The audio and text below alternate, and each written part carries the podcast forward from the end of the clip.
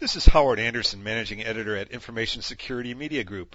We're talking today with Todd Fitzgerald, Senior Technical Compliance Advisor at National Government Services, a major Medicare contractor that handles claims processing. Todd is responsible for coordinating all external government audits for the company. He was the co-author of a recent book, CISO Leadership Skills, Essential Principles for Success, and he formerly served as a security officer for several other organizations. Thanks so much for joining us today, Todd. Good morning. Under the HITECH Act, the federal government will soon be ramping up audits of healthcare organizations to determine their compliance with the HIPAA privacy and security rules. Based on your experience dealing with government audits, what advice would you give on how to prepare? Well, I'd be happy to answer that question. We have had to deal with uh, a lot of government audits, uh, as you're aware, and uh, I think one of the one of the key things is that organizations really need to do a deep dive uh, into what they're doing within their organizations.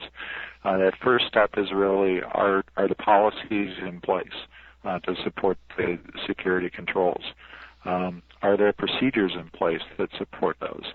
Uh, but the key thing is, are once once those two things have been established, are we really performing those things on a day-to-day basis?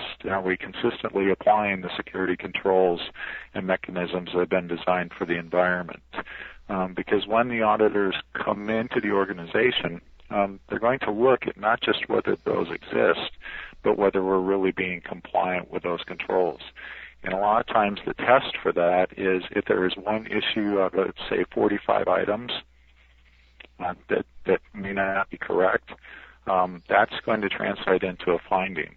And so it's very important that that, that, that diligence is, is taken forward. The book you helped put together describes some of the managerial skills that chief information security officers need. Please describe some of those key skills and how CISOs can acquire them. Sure. I think one of the key things is the influencing skills that people need to develop. Um, one of the things I've done in, in a lot of conferences is I'll go around the room and, and ask for this 30 second elevator speech. Um, you know, if you're, you know, facing that individual that has the capability to give that funding in the elevator, what is it that you would say? Uh, and what I find a lot of times is, is we're not prepared is to you know what are those projects? What are those things that are top of mind? Or or when we're asked that question are we secure? How do we answer that question? Um, and being able to pre-think those those things is very important. I think also the written and oral communication skills are very important. Um, when we're giving presentations to the board of directors or senior management, they really want the top line information. Uh, it may be a lot of detail that, that was taken to get to that point, um, but they're really not interested in all the detailed reports. It's just, you know, what is the issue? What's the impact? Uh, what's this going to mean to our organization if we don't take care of this? And that's really a skill that I think that uh, for people to become good security officers or security leaders that need to translate things from a technical jargon um, into a business acumen that can be understood by the other people outside of the security realm. The book also talks about how to treat a security program as a business. Please describe that approach for us. Just like any business, uh, we need to have clear goals. Uh, we need to have that, make sure that our vision and our mission are aligning with the rest of the organization. Uh, we need to deal with things on a risk-based basis. Um, executives all the time are making decisions as to what products or what services to apply. Uh, we have to do the same thing within security, um, because if we're not taking that time to do the to to look at what the risks are and and figure out what projects are going to support us, um, then when we go forward and ask for that funding, uh, we're not really going to have that kind of credibility. We also have to sustain ongoing operations, uh, just like any business.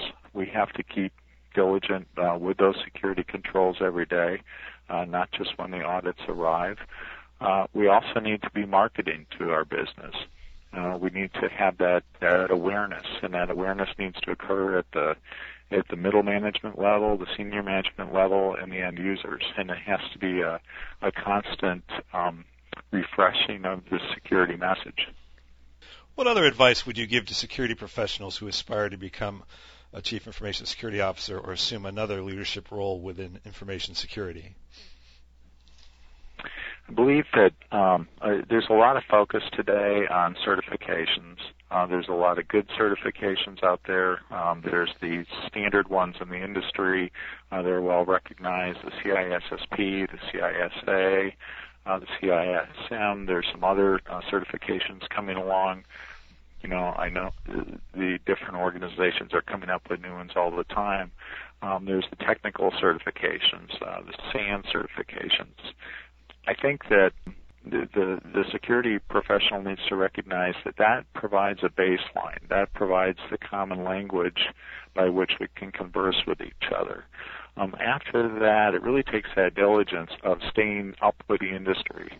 And by that I mean networking, um, getting out with your peers, getting out with those other associations, uh, going to conferences, um, talking to people. You know, even if the the uh, travel budget is is thin, there's still a lot of uh, webinars people can take advantage of. There's a lot of uh, interaction through um, through the websites uh, in, to stay up in the industry and learn what other people are doing and what they're facing.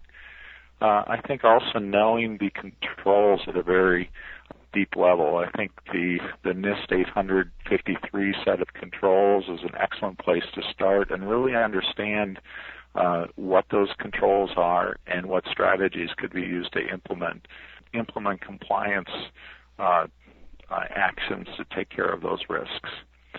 And then um, I think you know adding other types of education to the security role.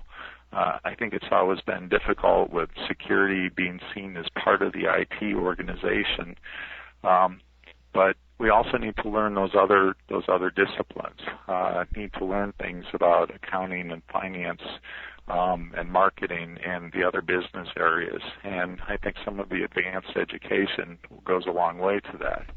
In fact, when we did the survey for the book, we found that close to 37% of those people that were holding senior leadership uh, positions in security uh, had a master's degree or above. What tips would you give information security leaders on how to win the support of management for investing in security technologies and strategies? Is compliance with the HITECH Act and HIPAA a strong enough motivation? Or do CISOs need to spell out the potential costs of security risks more specifically? Very good question. Um, I believe that the the compliance, the the regulations that typically provides the the initial impetus. Uh, if we look back to when HIPAA first came out, there were a lot of committees formed and a lot of energy around what is this, and, and we need to wrap our arms around it. I think as we get more subsequent uh, regulations coming along, um, they're more seen as, as add-ons in the organizations uh, that we need to address this, and and, and that gets assigned to the different uh, business units.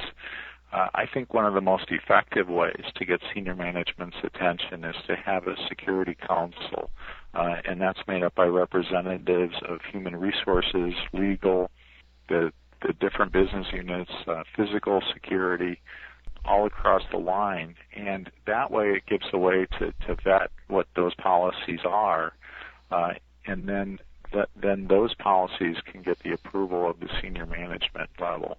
Um, very effective way to gain that attention uh, of the of the right individuals, and also to get the grassroots support within the organization that's very much needed for the success of the implementation. Any final thoughts on how the roles of chief information security officers and other information security professionals are evolving in healthcare today? Well, I think healthcare is, is really a great place to be with information security. The just all the changes that are happening within healthcare, uh, the evolution that's going forward. If we look at the, the last few years with the movement uh, into electronic records, that's just going to be continuing. Uh, interoperability, um, I think that's really the place where we're going to see uh, growth is within the healthcare security field.